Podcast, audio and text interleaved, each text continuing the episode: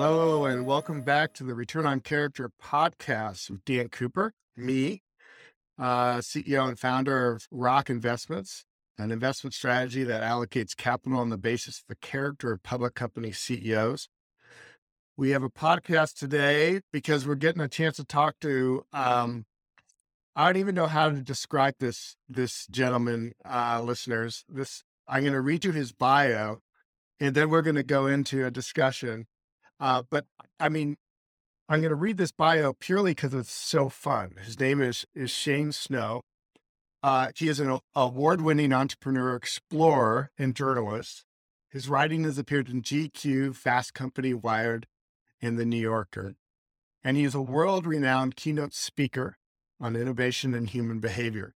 Shane has helped expose gun trafficking, government corruption, climbed up abandoned buildings around the world, eaten only ice cream for weeks in the name of science, taught millions of people to work better through original research and best-selling book, uh, his best-selling book on human behavior, Dream Team, Smart Cuts, and the Storytelling Edge.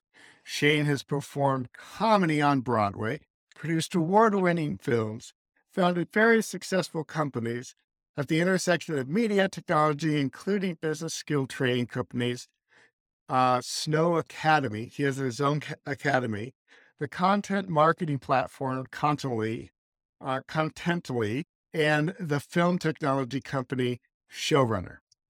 Please welcome Shane Snow. Thank you for being with us today.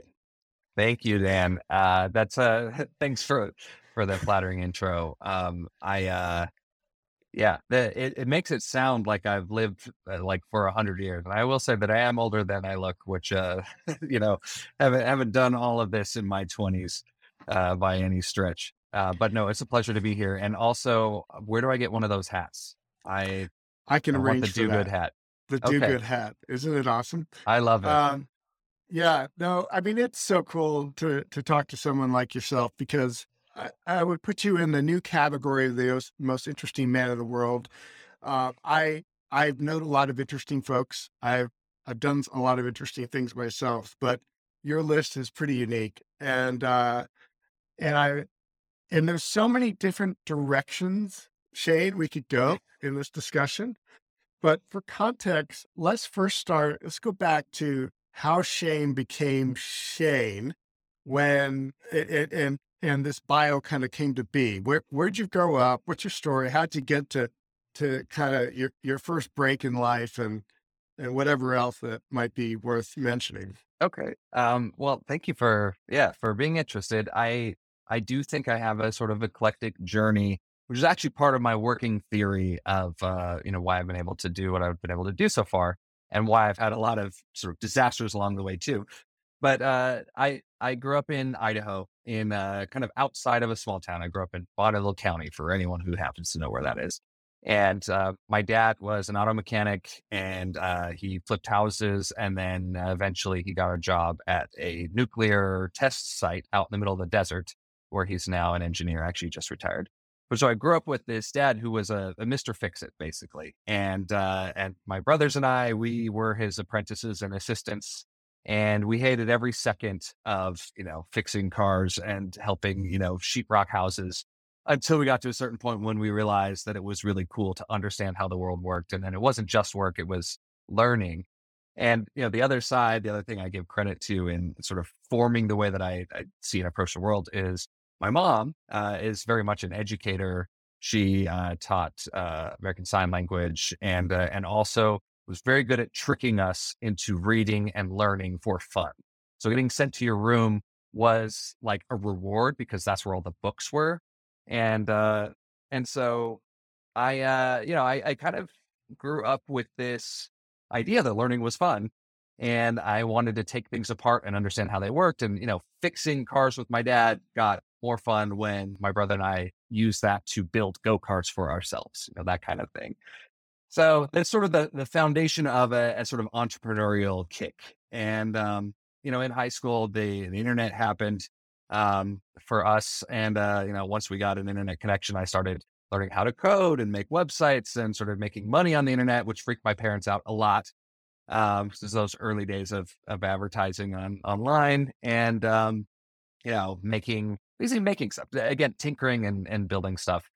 And uh, and then there's a still sort of a mild point of contention uh, if uh, it comes up in my family. There was a point when my parents decided that I needed to learn kind of the value of real hard work and that my internet stuff was too easy, too easy of a way to make money, you know, in those days. And by the way, this is before the dot com thing, you know, took out any of the things I was doing anyway. Uh, but they made me get a job at the gas company, uh, basically digging holes and spray painting gas meters. And I was so furious. Yeah, I was so mad. It was character building, like in retrospect. And that sort of huge fight with my parents, I think was character building. Um, but you know, I behaved like a teenager about it. I was, you know, I was not nice about it. I hated every second of it. But in that, I did learn the value of hard work and some respect for, you know, like that kind of work, you know, and like working class, uh, putting food on the table, you know, by uh by digging holes so that people can have, you know, natural gas in their house and cook their food. I learned that. and I learned to appreciate that. But I also learned that I wanted to be my uh, in charge of my own career from then on. I want to be my own boss. And so I, when I went to college to pay for college, I, I built websites for people. I did more, you know, sold things online, kind of figured out any which way I could avoid being someone else's employee. Or uh, working even if it was and digging ditches, right? Yeah, exactly. And if I was going to dig ditches, I was going to be the one setting the schedule for my ditch digging business. Like that basically was the got it the idea. And um, you know, and there's a a lot of hubris, I think, in that period of your life. Uh, but that that was sort of what I, I was about. And uh, and then when I was in school, I had a roommate who was the editor of a newspaper, and uh, and he got me a job for the semester at the newspaper. And I realized that I loved, you know, I grew up loving reading. I loved writing even more than I loved sort of this entrepreneurial thing. And I decided I was going to become a writer. And it's a few steps after that of the twists and turns, but I eventually went to journalism school and became a reporter writing about business, writing about entrepreneurs, writing about tech for Fast Company and Wired and Mashable and places like that. And then uh, in the course of doing that, I got this sort of itch. I was seeing, I was hanging out with, you know, people like the founders of BuzzFeed and Foursquare and Tumblr during that, you know, I'd moved to New York by then, during that era when Web 2.0 was happening. And I was seeing them build these companies and, you know, we were all the same age and I was writing about their adventures and I wanted to go on that adventure too. So I eventually started uh, a company with some friends and, uh, and then really got into business that way. But I had this thing that whole time, you know, sort of fast forward, I've now done a couple of businesses, the training company that you mentioned, Snow Academy. I'm now running a, a film tech company, which has been very fun and sort of applying all the things I've learned over the decades. But, uh, but I had this thing uh, when I started that first, you know, real company with real employees and started scaling it, that if I if I got singularly focused on that, I was going to miss out on opportunities to kind of change the game in what I was working on. And the analogy I use is uh, that if you're, so I got this advice of stay in your lane, take what you're good at, stay in that lane. The analogy is if everyone's in the same lane, we're all encountering the same experiences. We're working within the same sort of body of knowledge as everyone in that lane. And it's just a, you know, a matter of who's fastest, who's strongest, who's the best at, you know, capturing the value in that lane or doing the best in that lane. Anyone who veers out of that lane is going to acquire knowledge and perspectives from somewhere else that when you come back into your lane, you now have potentially an advantage uh, because you're working with more information and resources than, than others. So I always had this like always have a side project going on mentality. And same thing with my employees, like that sort of encourage, like be working on other stuff. Like so you're, you know, with an employee now who he does barbershop quartets and he has to take time off, you know, every couple months to go tour with his quartet. But that's, you know, someone who no other programmer in our industry is in a barbershop quartet. He's acquiring things that uh, I think are additive so, uh, so I always had that philosophy, and that's where, you know, all of these things that, that you listed sort of in the the bio, some of those come from using writing and journalism as an excuse to learn things. So like the ice cream article was, I found this kind of in the early days of Halo Top ice cream, if you know that brand. Discovered this ice cream that claimed to be low calorie, high protein ice cream, and I did the math that if I ate five pints a day, it's like 1200 calories and I could lose weight. So for GQ, I, yeah, for GQ, I, I ate only ice cream for a couple of weeks and I lost 9.9 pounds. I didn't, I wasn't healthy. Like I studied the nutrition about it, you know, like I did all these interviews with people about that. But it was the excuse of like, hey, I want to learn about nutrition because I did the math and, uh, and this is also just an excuse to eat only ice cream for a couple of weeks. So I used writing for the magazine as it's a great story. It's a great it story. Is. Yeah. and I learned things from it. Yeah. But I, uh, that's been the pattern basically is things I want to explore. I find one of two excuses. I'm going to write about it or I'm going to plan on this being knowledge that helps me at some point in the future. So with, uh, you know, exploring abandoned buildings, I love architecture. I want to learn about architecture. I love history. I want to learn about history. Climbing up an abandoned, you know, grain factory in Brooklyn is a good excuse to do some research, to do some learning and to have some fun and then to get to talk about it. And so that's that's basically the prevailing theory that I have. Um, I was saying to Shane before we got on here that his website is almost one of the most interesting websites I have ever uh, gotten on. One that I didn't actually want to want to leave. It, it, which is a unique experience in exploring a website, right? You you're almost like looking for reasons. Oh, okay, so yeah, okay, I'm gone.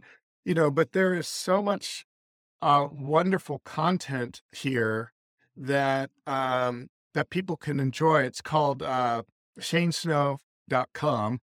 Uh, but but what makes it interesting, I think, is a lot of the content that you write on, right? And and these these open up all these different segments of of exploratory kind of ideas and challenging notions that that one can kind of get into.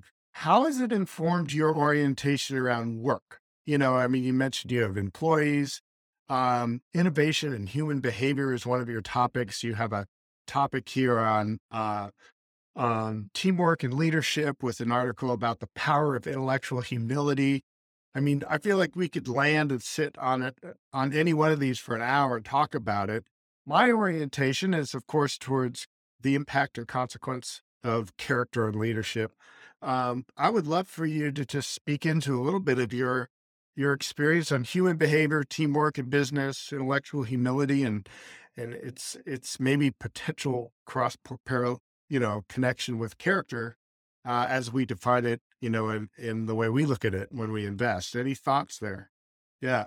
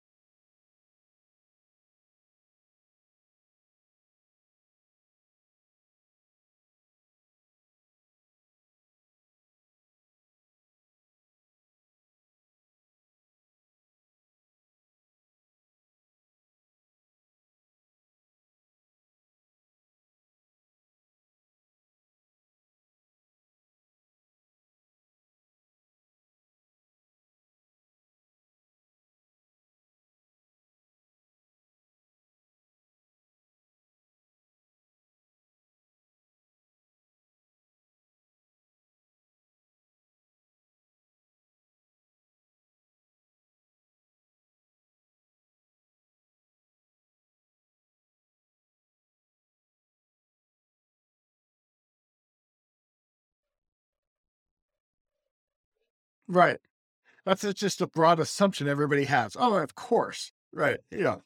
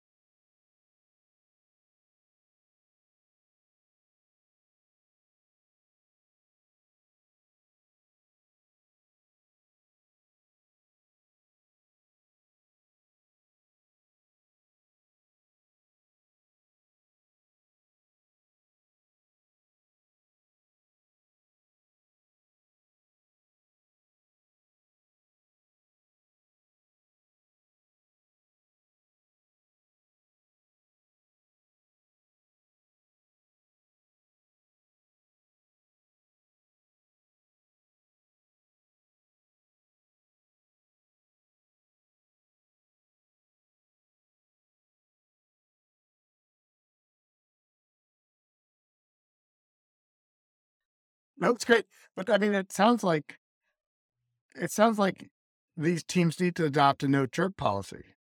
I mean, you know, humility. How how would you how would you rake um you know, you've looked at a lot of teams, you've looked at a lot of businesses, you've run businesses and so on and so forth.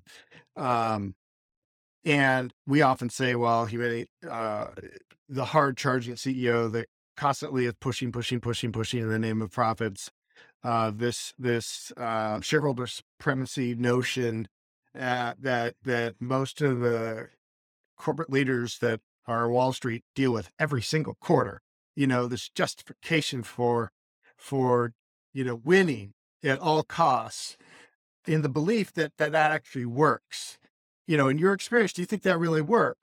And and I, I mean, I'm I'm kind of dating you a little bit, but but but but but a little bit, you know, the kind of the question too that comes around, uh, you know, is there a new reformation of ideas of how leadership should lead in in American business uh, and other areas too? Uh, whenever you take away the justification to be a jerk in the name for profits, you know, does the whole system fall apart? from your opinions. yeah, there's a, there's a couple of things here on the jerk front. Often we are conflating what's making that situation work, right? It's the drive, it's the, you know, risk taking that pans out because there's plenty of jerks that take risks that don't pan out, right? Um, you know, there's some survivorship bias to uh, you know, to that pattern.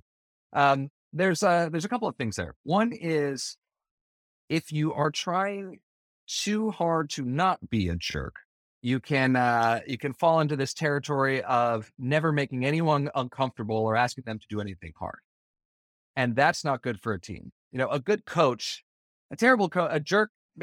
Coaches who are jerks are terrible coaches, I think, because uh, if they're really a jerk, that means they don't care about you, and they're not in it for your growth, and they're not in it for the journey. A great coach, or well, also terrible coach, is a coach that never pushes you.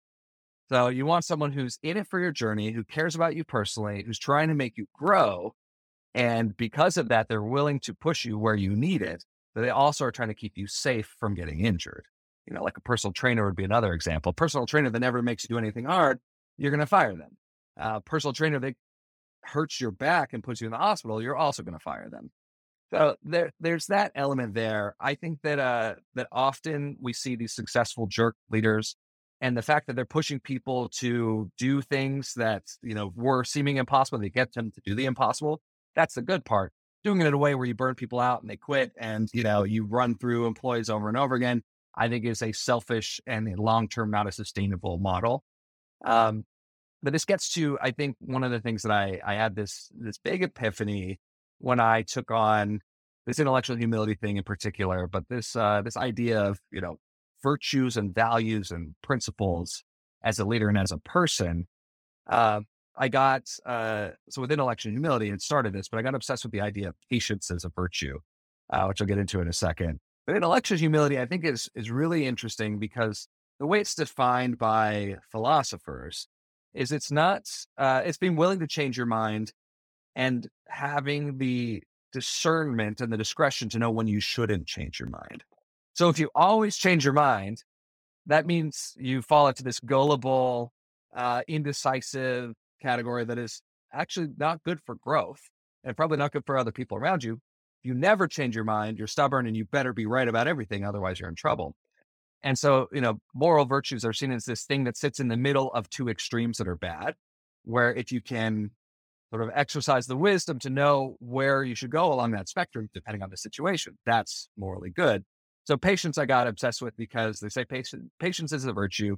But if your friend is about to get eaten by a bear, patience is not a virtue. Like run in and help them, right? So I, a lot of these things, like drive, like pushing people as a leader, you know, uh, it's not necessarily bad in all cases. You can go too far, but if you never push people, it's you know like I think bravery is another one. Um, standing up for what's right, uh, even at personal reputational risk or whatever at a cost to you, that is, I think, a very important value. Being reckless is like bravery in the extreme without wisdom. That's not good. You know, that's not noble. If you get yourself killed because your bravery turns into recklessness. But the other side of that, you know, not standing up when it's the right thing to do, not doing the hard things, you know, that is weakness that we don't want in our leaders or our, you know, or any of us in ourselves. So I, I think that's where I think it's easy for pundits to say, oh, this type of leader, this type of CEO, this is the pattern, you know, the jerks who drive hard or whatever. I think that's missing the mark. It's it's missing out on what are the the things that actually do help us grow together. And it, a lot of it is that balance, finding the wisdom of when to employ this tactic or virtue and rather than using everything as a as a sledgehammer. Yeah, wisdom and discernment matters in almost all those categories. Yeah. Yeah. Yeah. I uh you know, we we uh we, I ran a, a, an investment strategy that allocated capital on the basis of character in the early 2000s. And one of our inspirations was Jim Collins' level five leaders. And we would look for those characteristics yeah. in leaders. and the portfolio did really well. And then I went off and did other things. And I came back and I discovered this, this guy named Fred Kiel wrote a book called Return on Character. And, um, and he, he, he, he essentially proved out that high character CEOs tend to outperform selfish CEOs or mm. self-centered mm. CEOs. But he defined character this way in the in the four pillars. But I think within these four pillars, judgment is a, is kind of over above all of them, and that is you know integrity, responsibility, forgiveness, and compassion. And and so he you know he he goes into how telling the truth on the integrity side, keeping your promises, acting consistently with your principles, responsibility, taking responsibility for personal choices, admitting mistakes and failures, forgiveness, letting go of one's mistakes, letting go of other, your own mistake, focusing on what is right versus what is wrong, compassion, empathy with other, asking for help, empowering others, actively caring mm. for others. These are the things that we look for in sitting CEOs of it within the public markets.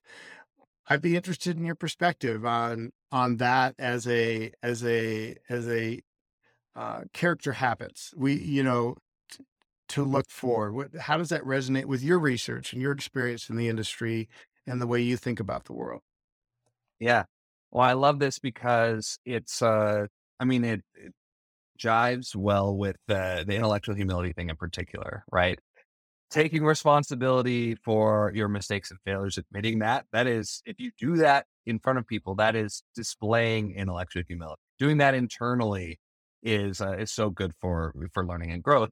But offering that same thing to other people, the forgiveness part, is also modeling that intellectual humility is valued. So I, you know, I love that. And uh, yeah, I mean, we've done my team and I and and some collaborators in academia have done uh, quite a bit of study on the elements of intellectual humility. One of the big ones is separating your ego from your ideas.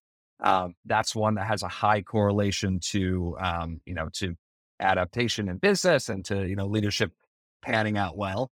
Um, so I really like these. What I would say, how this, uh, like in my personal vocabulary, these four pillars, uh, to me, I would call them wisdom filters because sometimes there's going to be and what a wisdom filter is, is uh, we have all of these principles. You know, some of us have different values, different principles that we care about more than others. if you value something, it's going to cost you something. So if you value integrity, sometimes employing integrity will cost you money because you could have made money if you just were dishonest. You know, that's that's what values are about. But sometimes values come into conflict. So, uh, you know, let's say patience and decisiveness. You know, sometimes the the bears coming to eat your friend. You got to decide which one do you value more, patience or decisiveness. Uh, but I think compassion and forgiveness versus responsibility, those are really interesting because they you could see some scenarios where those could come into conflict, but actually not really. Like these, I have a hard time finding moral dilemmas between these two. Um, you can say that uh, that justice and mercy can sometimes have a moral dilemma. You know, do we show mercy on this offender or uh, or do we seek justice? And that's you know these are big philosophical questions, and we we have to do these in business. But when is integrity going to come into conflict with responsibility? You know, when is compassion going to come into conflict with forgiveness? I have a hard time seeing that. So I really like these as, uh, you know, there's others that we will have to grapple with it and, you know, and think about. But when you're making a decision that's hard, you could run it through these filters is this a decision? How do we make this a compassionate decision? How do we make this a decision that, you know, allows us to take responsibility? And, and I would, I think, you know, I could be wrong, but I think you'll be hard pressed to be like, well, we can do compassion, but we can't do responsibility. You can do compassion and maybe not do justice, but you know, that's a trade off you can make. That's really interesting. That's really interesting. Yeah. I mean, um, I love hearing your your perspective and the way you you break things down. Um, wisdom filters. I wrote that that down. Um, tell me, Shane, about what you're excited about now. Like, what are you thinking about now? What's the next thing for you uh, that you're considering doing, whether it be on the writing side, business side, you know, fun side, sure. building climbing side? I don't care. Just would love to hear what's the latest with you. Yeah, I ha- I do have some buildings uh scoped out for for some trips I'm going on. I like to I like to do like abandoned bridges and sewers in particular, even though you know it sounds awful and dangerous. Um, underground tunnels are really cool. Uh, I, I, have a, a, couple things scoped out. My next, so I moved to Chicago um, for for the new company, which I'll tell you about. But uh, but I do have uh, there's a bridge in New York, an old timey bridge. It's not really used for car. It isn't used for cars anymore that I want to go climb. Um, but uh, so right now, my full time endeavor is a company called Showrunner, which is a startup company where we're trying to, well, we're building tools to help uh, film studios run more like smart homes. So using technology to help with remote controls and automation and voice activation and uh, using LED walls as virtual backgrounds to shoot movies. So it's Is a very like fun. In the Star Wars and Star Wars recently used yes. a similar LED lot wall. Yeah. Okay. Yep. So it's helping filmmakers use that kind of technology, but making it easier so that, you know, a director can do the Star Wars LED thing without having to know, you know, physics engines and all of the crazy tech that went into that with Disney. Um, so we're doing that now, which is an awesome, uh, it's, yeah, the company's called Showrunner. We raised a bunch of money from VCs where we built out a great team and I'm getting to practice a lot of the stuff that I've you know, in an elevated way that I learned, you know, in my past companies and my writing about leadership and teamwork, having made a lot of mistakes. Uh, so yeah, that's the full time thing, and uh, and it's awesome because we're trying to rethink the process of making a movie, making a TV commercial from this sort of first principle standpoint. With the technology that's available now, what can we tie together uh, that can make people's jobs easier, make it so that crews don't have to, you know, work 13 hour days and never see their families when they're shooting a movie. Um, so that's that's a big one. And the sort of the side thing that I always have going is uh, we're using our technology to film uh, some stuff ourselves. So we're working on a television pilot. Uh, we're planning out a film where you know it's sort of uh, what do you call it? Like uh, eating your own dog food a little bit. Um, but you know, my nights and weekends have been working on uh, you know, telling stories on the screen using our tools, but we're, you know, we're hiring right right now. We're in the middle of hiring, you know, 50 people to work on this television pilot. And, uh, and in that case, we're telling the story of, um, freelance workers in the great resignation, uh, kind of in a, a comedic way, but helping people understand what is it that the Uber driver and the TaskRabbit, you know, and the Postmates, you know, worker is going through to manage their life and career in this crazy world where you know we expect this all on demand. So that is uh, that is a fun project. But actually, to sort of what I you know talked about in the beginning, this is not something out of nowhere. You know, I've spent my whole career as a writer and a storyteller, um, but my company from you know that's it's now uh, 13 years ago that I started was helping freelancers get work. So I spent years understanding the plight of freelancers and, you know, getting compassion and empathy for this class of people that increasingly, you know, upholds our economy, but often doesn't have health insurance and, you know, has clients who pay them very late and, and all of that. So this, you know, telling that story of this thing that I spent a lot of time in, um, using that to, uh, you know, to make that story good and then using our tools to and make that story uh, something that we can, you know, tell more efficiently. We can, you know, film it in a couple of weeks instead of a couple of months, and um, give some people some jobs in the meantime. But yeah, that's what's going on right now. Sounds like a lot, and it is. And I'm stressed out just saying that all out at once. but uh, but it is fun. Uh, what about what about writing? Um, do you have any? Uh, I, I, you remind me of the way you go after intellectual questions or problems. You remind me of my my dear friend Tom Rinks, who uh, founded a company called Sun Bum, a suntan lotion company. But he would go like walk the aisles of Walmart's and and and see look for categories that like there was no branding and it was just like like it was it was like you said like uh uh newspapers were created this way in the 1800s for some silly reason and it still represented itself you know today and, uh, but I love how you go about that from an intellectual standpoint and challenging uh, traditional notions in today with the new new data and coming at it with a new approach. Do you have any new ideas of of things you might want to explore in the future?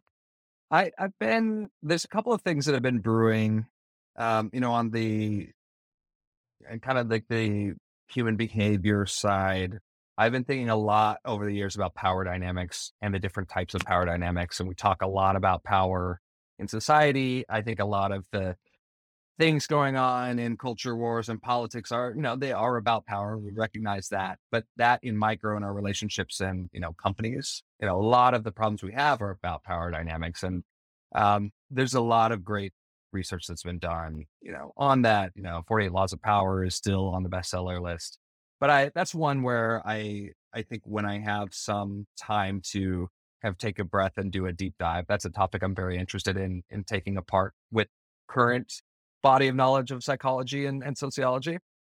Um, the, but really though, uh, I mean, yeah, writing wise, right now I'm, I'm producing stuff that I have written, but my wife and I during the pandemic, we took like, there's a, a whole left turn, but, uh, we kind of had a bored month, uh, while we are waiting to see how work was going to go with the pandemic. And we outlined a, uh, a middle grade novel, a fiction novel about two kids going on an adventure through space, kind of like a Wrinkle in Time of, of sort course of genre. You did. Of course you did. Yeah. And uh, yeah, we we finally finished that after two years of of working on it very slowly. And uh, and that's out to publishers now. So if any publishers are listening to this, uh, you know, look for look for a pitch from Levine Greenberg. Uh, it's our agency. But um, yeah, that uh, that has been really fun, and we'll see where that goes. But that would be, you know, we'll write another one of those if we get it published uh, learned a lot in that process of what it's like to write for 10 to 12 year olds and fiction is very different than, you know, spending decades writing nonfiction and, you know, for adults. And I, I think that that itself has been very worthwhile. Yeah. Well, at your heart, it seems, Shane, you are a creative. I mean, it, it comes out in so many different ways, whether it be business, writing, um, or even just speaking. I mean, uh, and the things you've done. Okay, I got one last question for you. Okay. Okay. Um, I want to respect your time. If you were to share one of your more character defining moments of your life, what would it be? I had this time period where I, and I've written about this to some extent. Um, I mean, I haven't written about some of the darker parts of this, but I, I got married very young. And then uh, a few years later, got divorced. And you know, the way it was handled, a lot of it was on me, but I ended up in a situation where I had uh, very little money and not enough money to afford an apartment uh, in New York City where I lived. And instead of asking for help, I spent several weeks pretending like everything was fine because I was embarrassed and not wanting to ask for help and wanting to see if I could scrounge up enough, you know, I had a job, like I was running a business, but no one knew that I was homeless. And so for a few weeks, I kind of bounced around. People knew, you know, something was up, but I didn't really let on what was going on. And then to a couple of dear friends, uh, including one of my business partners and his wife, who were amazing. Um, you know, I let them in on what happened, and they're like, "You've been homeless for three weeks. Like, what are you doing? Come stay with us." Uh, but during that time period, I, you know, one in hindsight, like I learned that people are there for you when you need help, even if you feel humiliated. Like no one really cared about the embarrassment factor. They're like, you're going through this hard thing and it happens. People get divorced. Like, why are you pretending like everything's fine? Um, I also had a mentor who really helped me out during that time and he's passed away now, but that him helping me through that was like a really defining moment. I wrote about that actually in the epilogue of Dream Teams. But I will say that during that period, I, uh, frankly had a drinking problem. And, uh, you know, I, I realized that I was coping with you know, my internal whatever by doing something that I had never done before, which was starve myself and drinking to excess and like being really dishonest with myself and with others. And I was just like, I, I really sort of went into this spiral of self-destructive behavior. And, um, you know, it took other, like opening up to other people and letting them help me, um, to get out of that. And I think, think gratefully, I don't have an addictive personality because I was like, I really, you know, went to some bad places there. Um, but, uh, but no, I was, I was punishing my body and, uh, you know, and being irresponsible and not being a good role model. Um, and coming out the other side of that, I think, just from a character defining standpoint, the having going through something where you realize you need to be a more honest person with others, I think is a very valuable thing to learn. Um, and I wish I had, you know, I hadn't had that chance really to to get there earlier in my life because things had either gone well or you know, I uh, integrity is a big part of who I was. So having this time period where I've just dropped all of that, like I learned what is really like how I don't want to do that.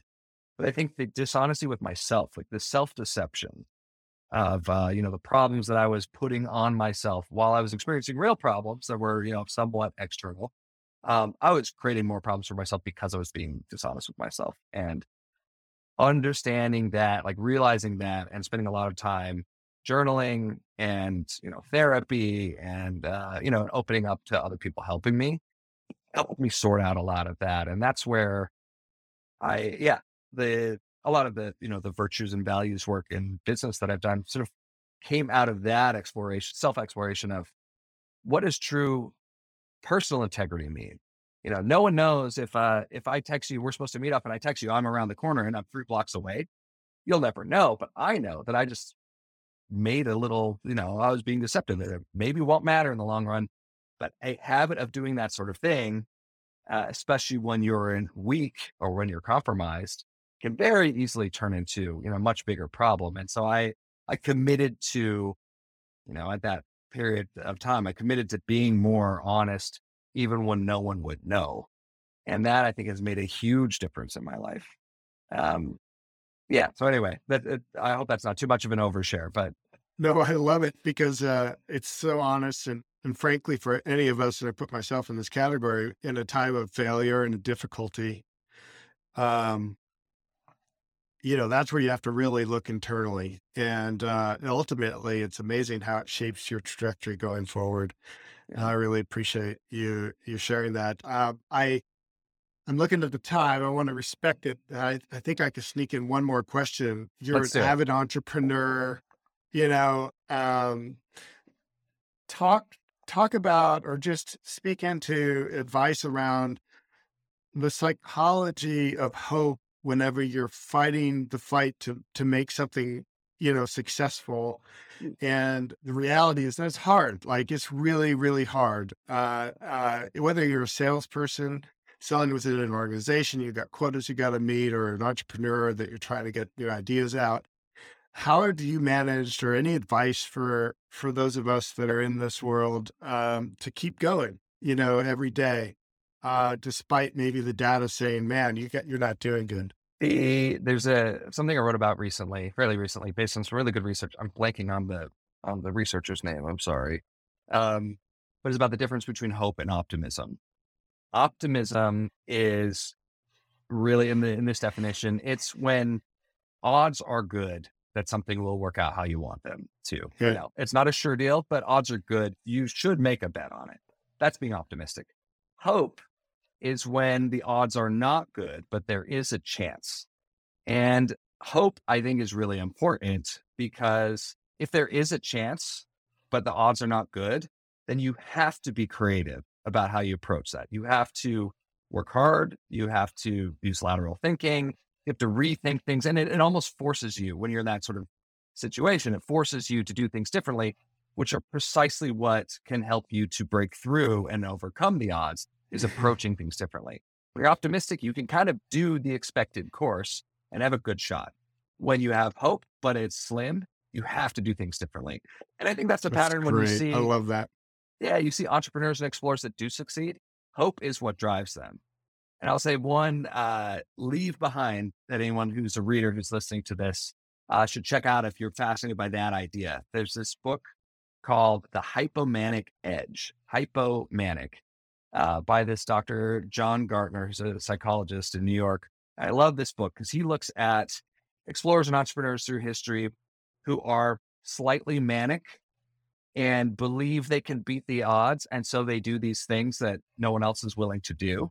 Uh, and then they do beat the odds. And of course, the the danger is if you overextend yourself, you take risks that you shouldn't. You know, there's those don't work out. But there's something about going after something where the odds are stacked against you that forces you to do what it takes. that's really interesting. And that book is very fun and makes a good psychological case for the mentality that helps entrepreneurs succeed when they can put themselves in that situation. I love that. Thank you. Thank you. Is there anything else that uh, you would like to make sure is out there that we could help uh, make people aware of, other than me just kind of giving you a plug and telling everybody go to go go to the shanesnow.com website. Uh, it is worth your Oh, time thank you. and you'll be better for having visited. And there, I don't think I've known one website that I could say that for. So genuinely, I, I really encourage people to check it out. It's really, it's really, it's really great. Any, any, anything else you'd like to add before we, we bow out? I think on the character front, um, there's a page you can find on the website, or you can just type in shanesnow.com slash values. But I have this long essay on values where uh, it, it's very long. But if anyone is really interested in the character stuff and wants to dig into that, I love hearing alternate perspectives on that topic in particular. So hit me up on the contact page if you have something that I can learn from there. But uh, but that's where I talk about the wisdom filters and a lot of that on that page if anyone wants to dig into that. Thanks for hanging out with us. I really appreciate you and uh, keep doing what you're doing. Well, thank Okay. you, Dan. It's it's so encouraging to, to hear this uh, from you, and uh, yeah, I, I love to share it. So I appreciate you letting me have this platform to do so. It's been awesome.